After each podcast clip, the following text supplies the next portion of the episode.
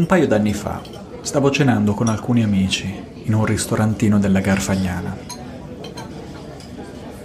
A metà della seconda bottiglia di rosso il discorso cadde sul mio tema preferito, gli immigrati. All'epoca c'era il PD al governo, i giornali paventavano una nuova emergenza immigrazione, il ministro dell'interno dava carta bianca alla Libia per bloccare le partenze e Salvini tuonava contro l'invasione. Insomma, quasi tutto come oggi. Ora, io e i miei amici siamo persone, diciamo così, informate e di sinistra. Eppure il discorso aveva preso fin da subito una piega cupamente conservatrice. Si parlava di flussi incontrollati, di criminalità e guerra tra poveri. E più parlavamo, più avvertivo una sensazione opprimente salirmi dallo stomaco. Una specie di riflusso gastrico che trovava occasionalmente sfogo in frasi del tipo Beh, l'immigrazione è un problema. Beh, questi parlano alla pancia del paese. Oppure Chiaramente bisogna prendere sul serio le ansie delle persone. A un certo punto la sensazione si era fatta così intollerabile che riuscivo solo a annuire con aria grave, mentre gli amici si infervoravano sulla questione dei finanziamenti occulti alle ONG. Proprio mentre qualcuno stava dicendo, eh sì, è giusto salvarli, ma mica possono venire tutti da noi, ho aperto la bocca e ne è uscito un inarrestabile, roboante, formidabile, rutto.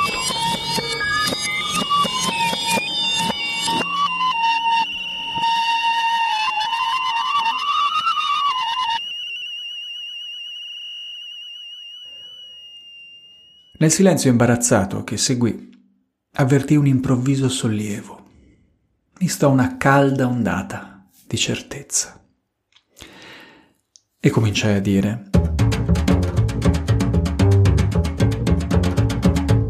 sì va bene, le ansie delle persone vanno prese seriamente, ma vale anche quando la loro ansia principale è che un esercito di affamati ci invada con una flotta di gommoni bucati. E delle ansie di questi affamati? Chi si occupa? E forse l'immigrazione a volte pone grossi problemi, ma anche il traffico a volte è un problema. Eppure a nessuno viene in mente di dire barrichiamo le strade, buttiamo via le automobili. E smettiamola di dire che vengono tutti da noi. La Turchia ha tra i 3 e i 4 milioni di rifugiati. In Libano una persona su cinque è un profugo di guerra.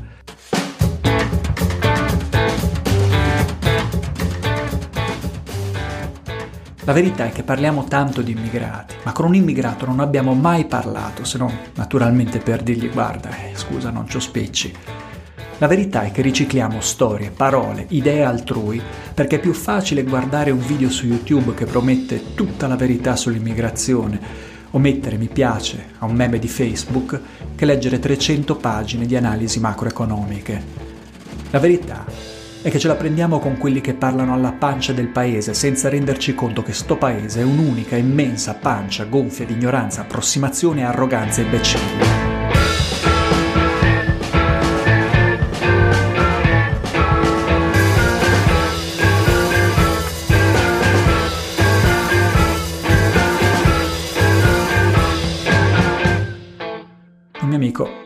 imbecille. annui pensieroso, mi mise una mano sulla spalla e disse seriamente, allora caffè amaro?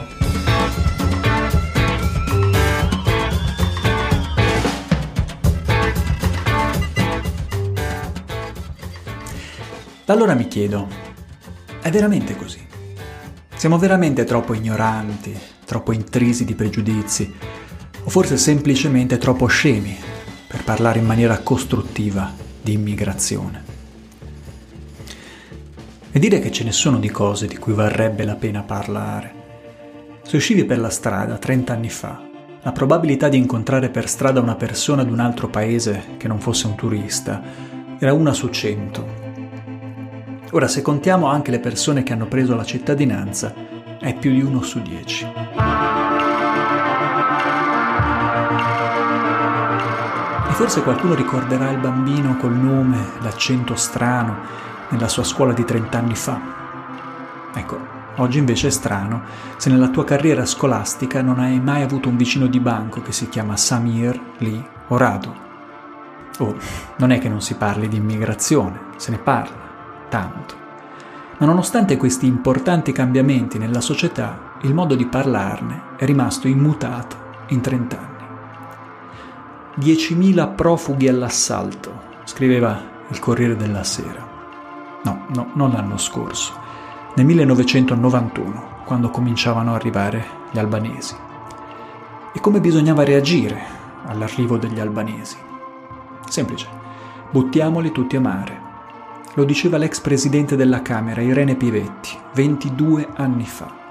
Ditelo a vostro cognato, quando oggi scrive la stessa cosa sui social e aggiunge basta col buonismo, è ora di dire le cose come stanno. Già, è proprio ora. E quando Salvini dice da ste parti ci sono troppi immigrati, magari non sa che sta involontariamente citando una violenta tirata fatta vent'anni fa dal sindaco di Brescia, Corsini, dei democratici di sinistra.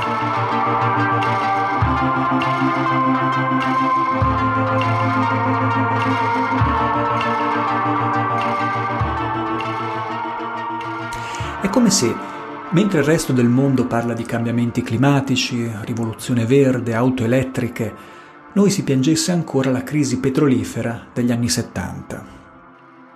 Possibile che non ci sia un altro modo per parlare di queste cose? Voglio dire, se non altro oggi abbiamo molte più piattaforme di 30 anni fa per parlare, scambiare idee, ragionare, tipo Twitter, Facebook. Ma vabbè, scherzi a parte. Bisognerebbe andare per la strada, parlare con le persone, guardandole negli occhi, ascoltare quello che hanno da dire e chiedere che cosa pensa lei sulla questione immigrazione. E vabbè, mica si può, ti pigliano per matto, no? Buonasera, parliamo un po' di immigrazione. Parliamo un pochino di immigrazione?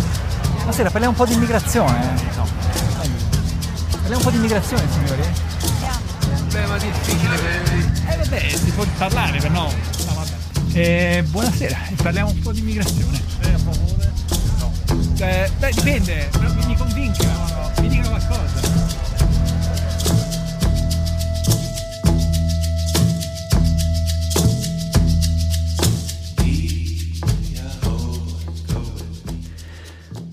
E invece è proprio quello che, con l'aiuto dell'Arci, di Contatto Radio, Popolare Network e di alcune formidabili persone di due SPRAR, ho fatto in due cittadine di mare della Toscana, Marina di Carrara e Viareggio. Questa è la prima parte del diario del nostro piccolo esperimento. Io, come sempre, sono Fabio Ghelli e questo è M.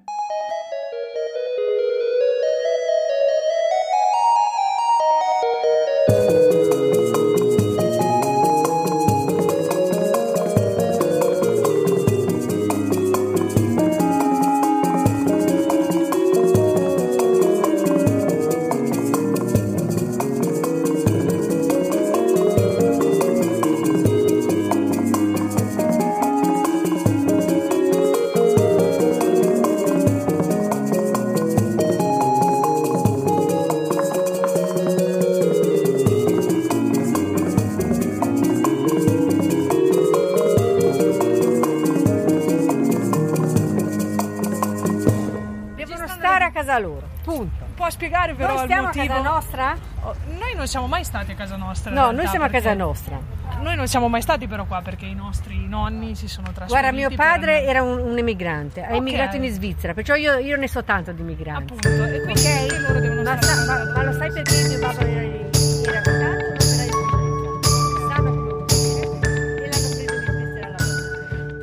Eh vabbè, non sempre il dialogo funziona. Come avete sentito, alcune persone reagiscono in maniera, diciamo, un po' brusca. Peccato. Peccato anche perché è un sabato pomeriggio di fine estate. Siamo sul lungomare di Marina di Carrara. Molte persone vengono a fare una nuotata o a bere un aperitivo al fresco. Eppure. Lavoro da dieci anni veramente. Da dieci anni lavoro. Quella che sentite parlare con questa signora un po' agitata è Annalisa Angella, che lavora come psicologa in un progetto SPRAR in Lunigiana, uno di quelli che Matteo Salvini voleva cancellare col decreto sicurezza 1. Annalisa di sti discorsi ne ha sentiti tanti nella sua carriera, perché Annalisa aiuta i richiedenti asilo inseriti nel progetto SPRAR a trovare lavoro. Parte della sua attività è far capire ai potenziali datori di lavoro che i ragazzi dello SPRAR non solo non sono una piaga sociale, ma possono essere anche una grande risorsa per le aziende.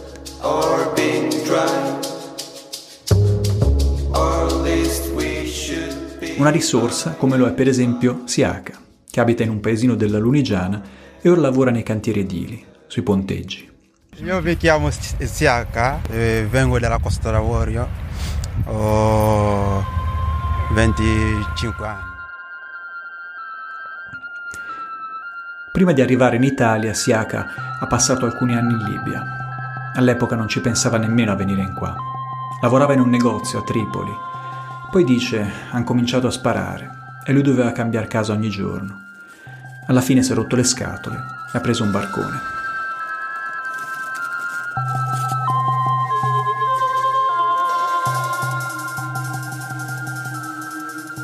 Noi siamo andati, non mi ricordo bene, però noi siamo andati in Libia mezzanotte, dunque alle 5 di mattina, non so, alle, alle 5 sarà perché non avevamo orologio, però sarà, era buio, la nostra barca era rotta, entrava acqua, siamo rimasti dalle 5 alle, 7 di sera, alle 17 di sera, siamo rimasti fermi, c'è l'acqua che entrava nella barca. Alle 17 di sera abbiamo visto il contero della Marina Italiana che era sopra, dunque dopo un'ora sono arrivati la marina.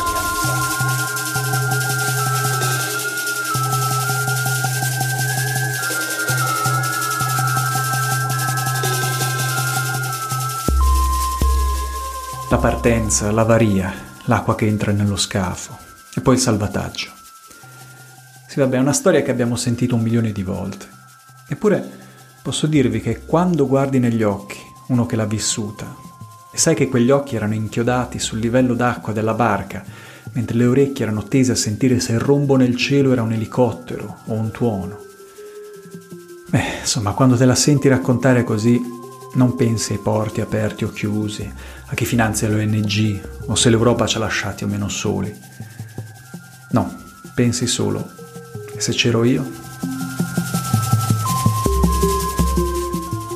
Vai su Facebook vedi le gente che si lamentano perché siamo qua. Ecco. Io dico che no, non sanno perché non hanno vissuto quello che noi abbiamo vissuto per quello.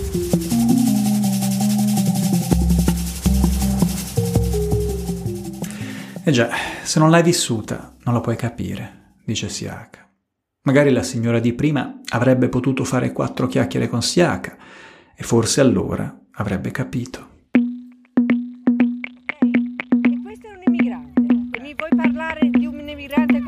Uguale a certi migranti che sono qui? Può, può non ne parliamo perché altrimenti mi incazzo. No, signora, scusi, scusi un attimo solo. Abbiamo, Lei mi ha detto la sua, posso solo fare una cosa.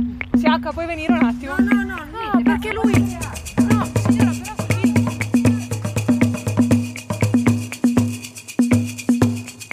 Ma che strano. Sembrerebbe quasi che la signora non voglia nemmeno provare a parlare con qualcuno che di immigrazione ne capisce. Ma non è la sola, eh. Ci sono parecchie persone in passeggiata, per lo più un po' avanti negli anni, che passano davanti al nostro banchetto, si voltano, buttano un occhio sullo striscione giallo con una scritta nera, leggono Parliamo di immigrazione, fanno qualche passo, poi mentre attraversano la strada ci urlano dietro Tutti a casa! o in carareno Fralluz, che vuol dire fuori l'immondizia, e se ne vanno.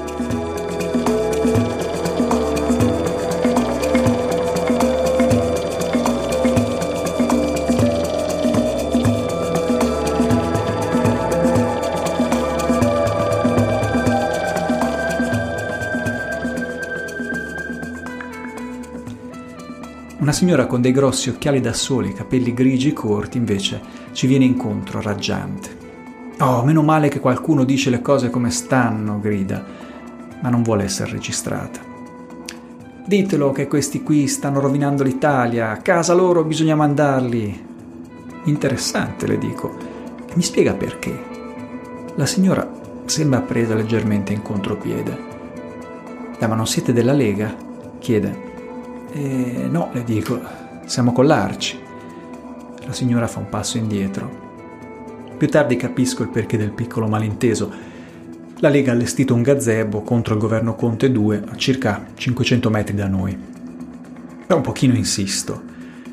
Sì, ma mi spieghi perché la pensa così, le dico. No, no, no, no, per carità. E perché? È perché è pericoloso dire la verità oggi, dice la signora. Sì, ma in che senso? Eh, perché la sinistra buonista ci ha imposto la dittatura del pensiero unico. E beh, dico io, parecchie persone qui intorno la pensano come lei. Più di un terzo dei carraresi ha votato Lega alle ultime europee. E allora mi spieghi un po' perché la pensa così. Niente, la signora si allontana e io rimango con le braccia allargate.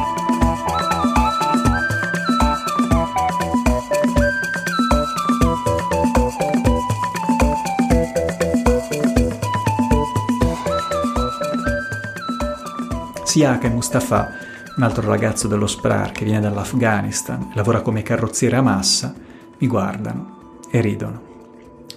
Poco dopo passa un'altra donna, sui 60, in un lungo abito azzurro. Porta due sacchetti della spesa e ha già un po' l'aria un po' contrariata. Guarda Siaka, Mustafa e poi guarda me. Io le sorrido e dico la mia frase. E signora, parliamo un po' di immigrazione? La signora guarda dritto davanti a sé. Poi senza nemmeno voltarsi dice tutti nelle camere a gas. Boom. Un colpo secco. La signora è andata avanti. Guardo Siaka e Mustafa. Non ridono più. Più ci penso, più fa male. Che nella nostra provincia, decorata con la medaglia d'oro al valor militare per la guerra di resistenza, ci siano persone, non estremisti col braccio teso, non nazi skin, ma persone comuni, moderate, per bene si sarebbe detto una volta, che si sentono in diritto di sputarti in faccia una frase del genere, insomma sta cosa fa proprio male.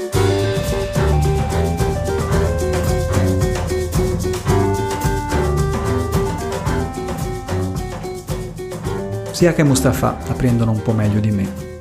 Del resto ci sono abituati. Stai su, mi dicono. Quelli che la pensano così sono pochi. Dicono. E in effetti quelli che si fermano a parlare con noi hanno in generale un'attitudine più aperta. Per prima cosa sono più giovani. Molti sono ragazzi delle scuole, come per esempio Alice e Anselmo. Loro non hanno paura a parlare con noi, anche se, dice Alice, in classe sua lei è in minoranza classe mia, la maggior parte della mia classe, ora facendo una percentuale, quasi l'80% della mia classe eh, dice che devono starsene a casa loro, che sono dei clandestini, che fanno bene a tenere i quarti chiusi.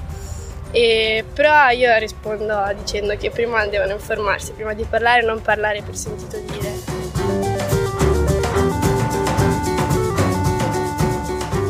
C'è una cosa che le ragazze e ragazzi come Alice e Anselmo capiscono decisamente meglio della mia generazione. Ogni frammento di informazione che mi viene offerto va rigirato in mano e soppesato, specialmente quando viene dai media, come dice Anselmo.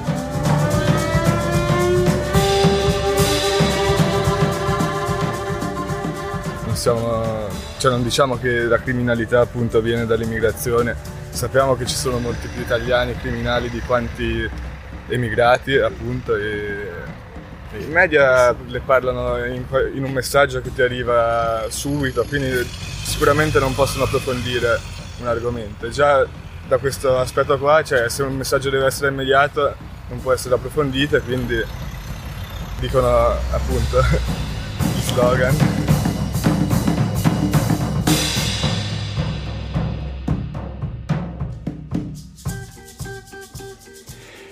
È anzi impressionante vedere come i teenager sappiano navigare le burrascose acque della comunicazione, imparando a riconoscere le correnti, a girare gli scogli e distinguere minacce vere da quelle immaginarie, come dice per esempio Silvia, anche lei liceale. Silvia non ha dubbi. Se l'ex ministro degli interni se l'è presa tanto con gli immigrati, il motivo è evidente. E praticamente si è fatto tutta pubblicità solo sul problema dell'immigrazione e senza puntare ad altro la sua politica si basa praticamente tutta sull'immigrazione. E secondo te perché ha preso questo tema qua? Perché non ha preso, che ne so, i cambiamenti climatici? Probabilmente perché, cioè, l'Italia è un paese ancora con una mentalità piuttosto antica per la maggior parte e quindi ha puntato su quello che la gente voleva sentirsi dire.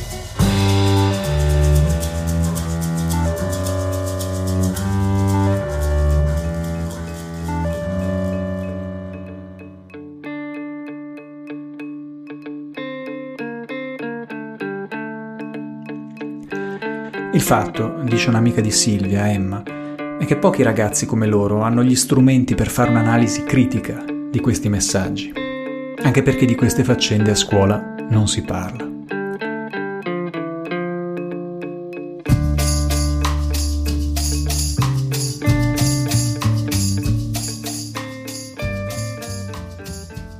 Classe, a scuola noi se ne parla poco, purtroppo non parliamo tanto di queste cose, almeno anche anni passati se ne parla veramente troppo poco, ma si dà importanza a cose secondo me superflue e non si dà importanza a attualità che secondo me per ragazzi comunque che iniziano ad avere 18 anni è importante perché da 18 anni si inizia a votare e non si parla assolutamente di politica. A sentir parlare Silvia e Emma comincio quasi un po' a vergognarmi per i miei 16 anni bruciati nel falò delle droghe leggere. Mi viene da pensare che sono loro, i millennials, i nativi digitali, che ci salveranno. Perché questa arena politica, con le dirette Facebook, i meme, le fake news virali, in realtà è fatta apposta per loro.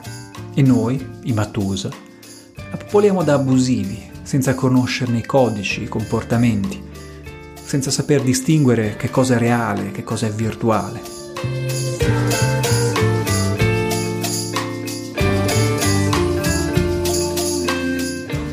Ma soprattutto per Silvia e Emma, ciò che per molti nella mia generazione è fonte di ansia e di incertezza è già normalità. Come per esempio avere amici che hanno una storia di immigrazione. Anormale è il razzismo, come spiega bene anche Anna, che è ancora alle medie, ma ha già un'idea molto precisa di quanto può far male la discriminazione.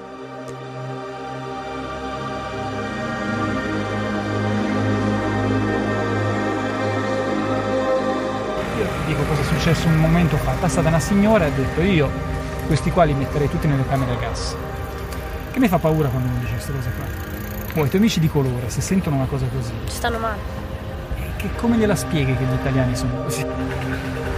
Per- perché hanno paura gli italiani a volte. Perché solo perché al, al telegiornale vedono che questa gente ha fatto delle cose e allora dicono, pensano che tutti quelli che vengono hanno fatto tutte le cose. Ma in realtà alcuni non, non hanno fatto niente. Sono venuti qua per stare bene e basta. E i tuoi amici stanno bene qua? Sì. Hanno avuto esperienze di razzismo secondo te? O succe- E che tipo di esperienze? Che li prendono in giro, a scuola no, anche in giro, che dicono che hanno paura di loro. Veramente? Cioè, altri ragazzi che dicono ah tu sei diverso. Sì. E come si sentono i tuoi amici? Di... Sono amici sono di colore, cioè una, sono scuri di pelle, diciamo. E loro come si sentono quando sentono queste Male perché non hanno fatto niente. Ho capito. Sono anche dei ragazzi. E secondo te come si fa a spiegare alla gente, cioè anche a sti ragazzi qua, che è sbagliato dire alla persona ah sei di colore, vai... L'apparenza inganna. Mm.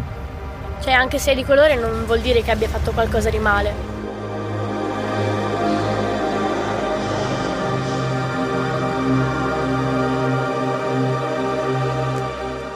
Come facciamo a conciliare questa normalità col fatto che i media e i social, gli amici, i cognati, gli zii continuano a dirci che c'è una terribile emergenza in corso? Beh, il nostro cervello è molto bravo a ignorare le contraddizioni e trovare spiegazioni per il nostro comportamento, non importa quanto illogico. Come mi dimostra, suo malgrado, Alex, che arriva dalla spiaggia con passo elastico insieme al suo amico Anthony. Anche se ha quasi la stessa età di Silvia Emma, Alex si lancia subito in un riassunto di 5 anni di propaganda leghista anti-immigrati, toccando i 35 euro al giorno per ogni immigrato, l'idea che gli immigrati ricevano soldi per venire in Italia, fino all'omicidio di Pamela Mastropietro. Sbagliano perché tutti fuori, Ah, no? magari qualcuno I merita, rompicoglioni capito? Però, però, capito, secondo me, a mio parere, su tot, su tot persone che, che meritano veramente, ce ne, sono, sono poche, perché non capi, la pigliano, magari tanti se la... Io vedo, ti parlo per quelli che ho visto qua, magari...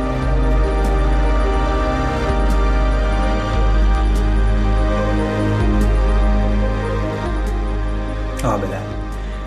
Alex magari un po' razzista mi verrebbe da dire, se non fosse per un piccolo dettaglio. Il suo amico Anthony è un bel ragazzo di colore che è arrivato in Italia a 12 anni dalla Repubblica Dominicana.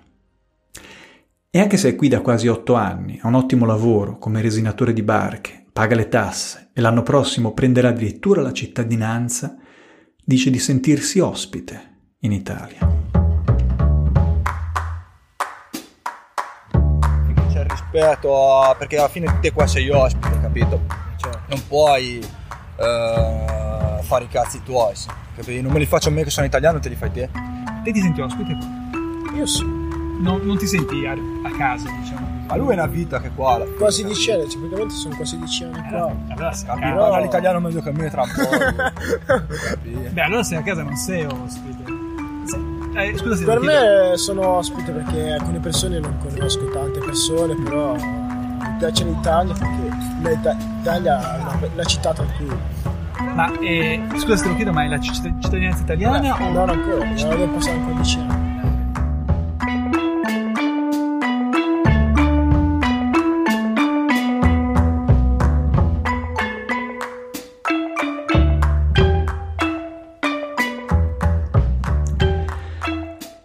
Ora non voglio entrare nelle loro questioni personali, ma mi chiedo quanto questo sentirsi ospite abbia a che fare con l'atteggiamento del suo amico Alex. Eppure, più parla, più Alex sembra convincersi che in effetti non c'è niente di strano al fatto che Anthony sia qui e non in Repubblica Dominicana, e che questo valga per molti altri immigrati.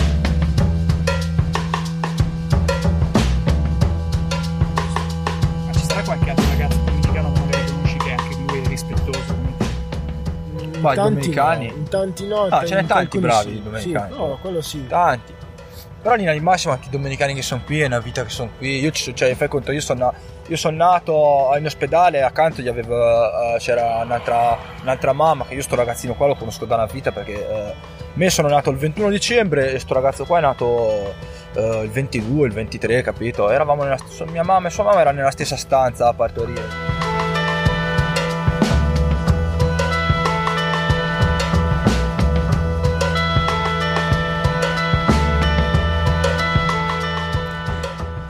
In effetti è un'idea abbastanza comune. Gli immigrati sono tutti delinquenti, tranne il mio collega rumeno, il mio barista cinese, la mia parrucchiera marocchina e poi magari anche quel vicino con l'accento indecifrabile e il nome che non riesco a ricordare. I sociologi la chiamano teoria del contatto e dice in sostanza così. Più persone con un retroterra di migrazione conosco, più l'immagine generica dell'immigrato viene sostituita nella mia testa da persone con nomi, storie, affetti. Anche per questo molti partiti anti-immigrazionisti come la Lega fanno soprattutto proseliti in campagna e nei paesini, dove in effetti di immigrati ce ne sono un po' pochi. Solo che appunto il cervello è bravo a rimescolare le carte per ricomporre le contraddizioni e a volte preferisce assemblare un puzzle orrendamente complicato di informazioni parziali, dati casuali, voci di corridoio, invece di fidarsi di quello che ha davanti.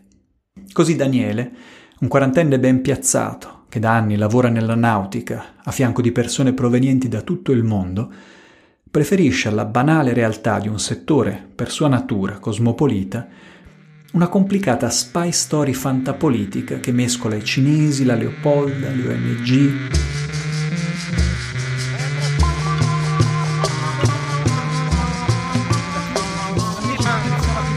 Ma ci sguazza sopra il, il governo, come i cinesi a Prato che vengono là a lavorare sotto costo con il mio bimbo di 8 anni, li buttano dentro nel sotterraneo a lavorare e frustate 16 ore, 18 ore, quello è sfruttamento minorile. Il governo tace perché affitta a stock tutti gli appartamenti di Prato e prendono i soldi dalle onlus come la, la Leopolda senza far nomi eh, e, e, rubano 7.500 euro ogni immigrato. Poi nell'immigrato c'è anche la persona per bene.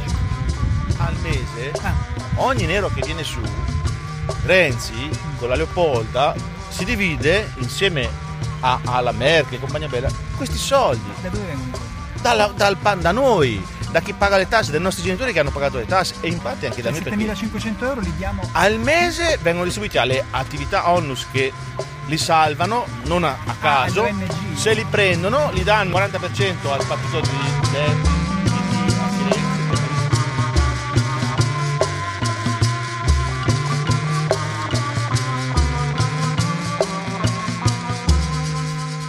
Parlare con Daniele è un'esperienza stranissima. Non importa quante domande io faccia o quante contraddizioni io rilevi, lui ha sempre pronto un altro pezzo di storia, in un crescendo di inverosimilità che ricorda un po' la trama di certi manga giapponesi, dove ogni volta l'eroe si trova a fronteggiare mostri sempre più grandi, assurdi e potenti.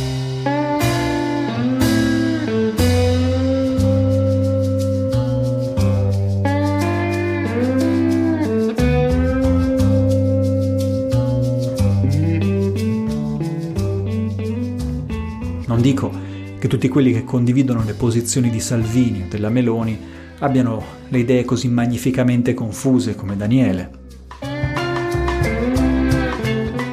Prendiamo Riccardo, per esempio. Atletico, abbronzato, il dentista della Spezia legge e si documenta. Non parla per sentito dire e non crede che gli italiani siano razzisti.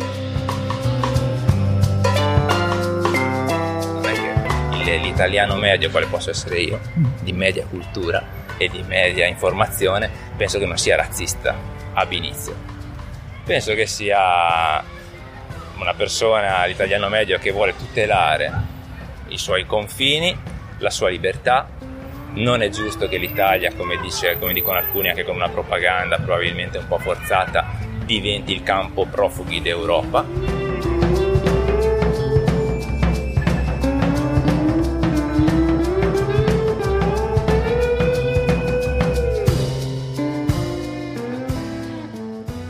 Riccardo ci tiene a farmi sapere che lui è di destra e che voterà ancora per coalizioni di centrodestra, anche sotto la guida di Salvini.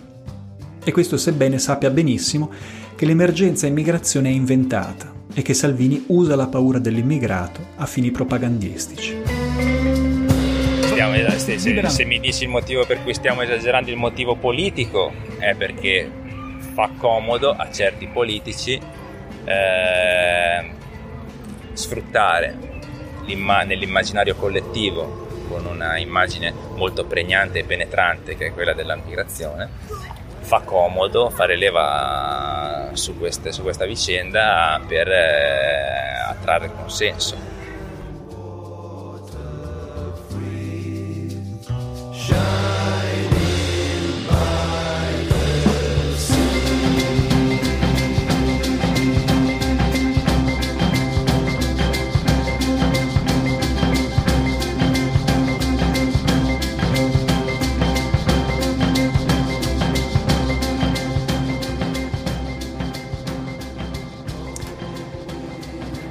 Mi sta simpatico Riccardo, glielo dico, perché anche se ha idee diverse dalle mie, ne parla in maniera ponderata e razionale. E allora gli chiedo, quando riusciremo a parlare tutti di nuovo in maniera costruttiva di immigrazione? Quando è che metteremo da parte il tifo da stadio e torneremo a parlare di cose serie come l'integrazione, l'accoglienza, la sicurezza in mare?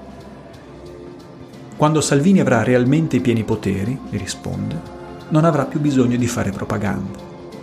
Beh, può essere, gli dico io, ma a lui come glielo spiego? Il sorriso impeccabile di Riccardo si fa un po' amaro mentre guarda Siaka. Eh, non lo so, dice. Fondamentalmente la propaganda, secondo me, ha senso fino a che loro non hanno raggiunto l'obiettivo, che è quello. Come fare a spiegarlo a lui? È difficile spiegarlo. Eh non è, non è possibile spiegarlo perché sono dinamiche più grandi di noi.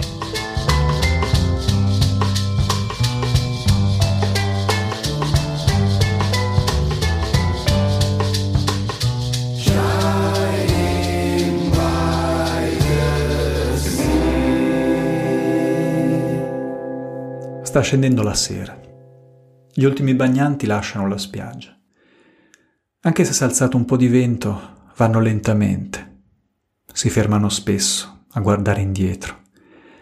Si sente che l'estate sta finendo. Elisa cammina appoggiandosi a un bastone, mentre con l'altra mano ripara gli occhi dallo sfavillio del tramonto. La sua ombra passa sul nostro striscione mentre stiamo già mettendo a posto. Si ferma un momento e io le dico la mia frase. Signora, parliamo un po' di immigrazione. The cause, mi dice in dialetto. Degli immigrati. Eh? Guardo Siaka come dire, eh, scusa, eh, non me ne volere. E mormoro un po' imbarazzato. Dei neri. Ah, si rianima subito Elisa. E non va mica bene così, eh? dice prontamente. E questi qua vanno in giro tutto il giorno, non hanno un tetto sopra la testa e poi chissà cosa fanno, eh. E mentre lo dice, anche lei guarda Siaka. E ma non sono mica tutti così, dico io. Molti sono venuti qui per lavorare. Elisa ci pensa e poi dice, eh, il mio babbo è andato anche lui in giro per lavorare, in Eritrea, in Albania, poi in Germania. E comincia a raccontare. Racconta di quella volta che il babbo rischiò di morire per uno stecco andato di traverso, e dell'amico del babbo che aveva fatto un figlio con una donna eritrea, e dei varietà dei cabaret di Amburgo. Dopo è nato in Germania, in Germania stava bene, andava al varietà, si divertiva e ogni sei mesi aveva diritto a stare o 15 o 16 giorni dalla mamma e pagato.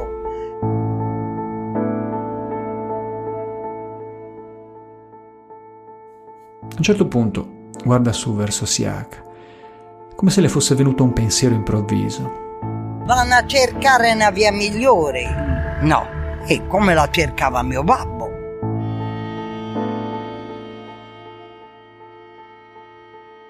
Eh, eh già, dice, cercano una via migliore, come la cercava il mio babbo, dice, e gli prende la mano.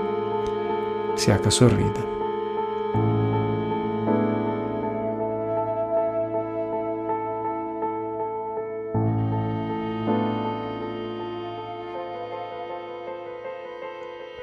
Forse sta cosa della mano me la sono inventata perché facevo un po' pubblicità a progresso.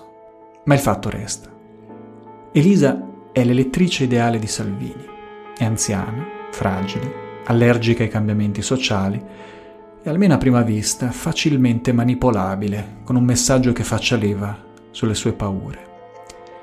Se fosse andata 500 metri più avanti, al banchetto della Lega, le avrebbero detto Ah, fa bene a essere preoccupata, signora, ma lo sa cosa hanno fatto due immigrati ieri a Pescolanciano? No, non lo sa, glielo dico io. E invece ha incontrato Siak. E mentre si allontana sul lungomare al tramonto, non pensa, oddio, mi devo sbrigare, tra poco sarà buio. No, pensa al babbo immigrante, che quando tornava a casa la prendeva sulle ginocchia e raccontava storie di paesi lontani. E almeno per un po' non ha più paura.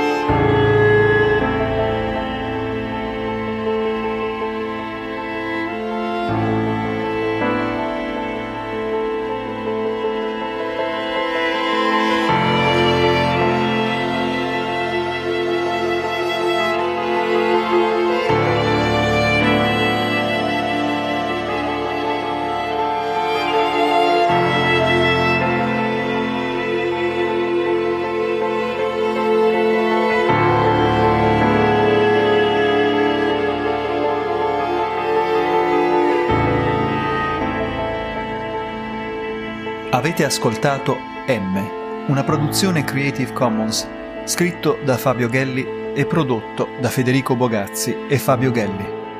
Musiche di Hobocombo, Himmelsrand e Giovanni Biancalana. Per il testo completo della puntata e l'indice delle fonti, visitate il nostro sito www.m-podcast.it. Un ringraziamento particolare a Matteo Bartolini, Annalisa Angella, Davide Lazzaroni, Luca Tedeschi, Siaka e Mustafa.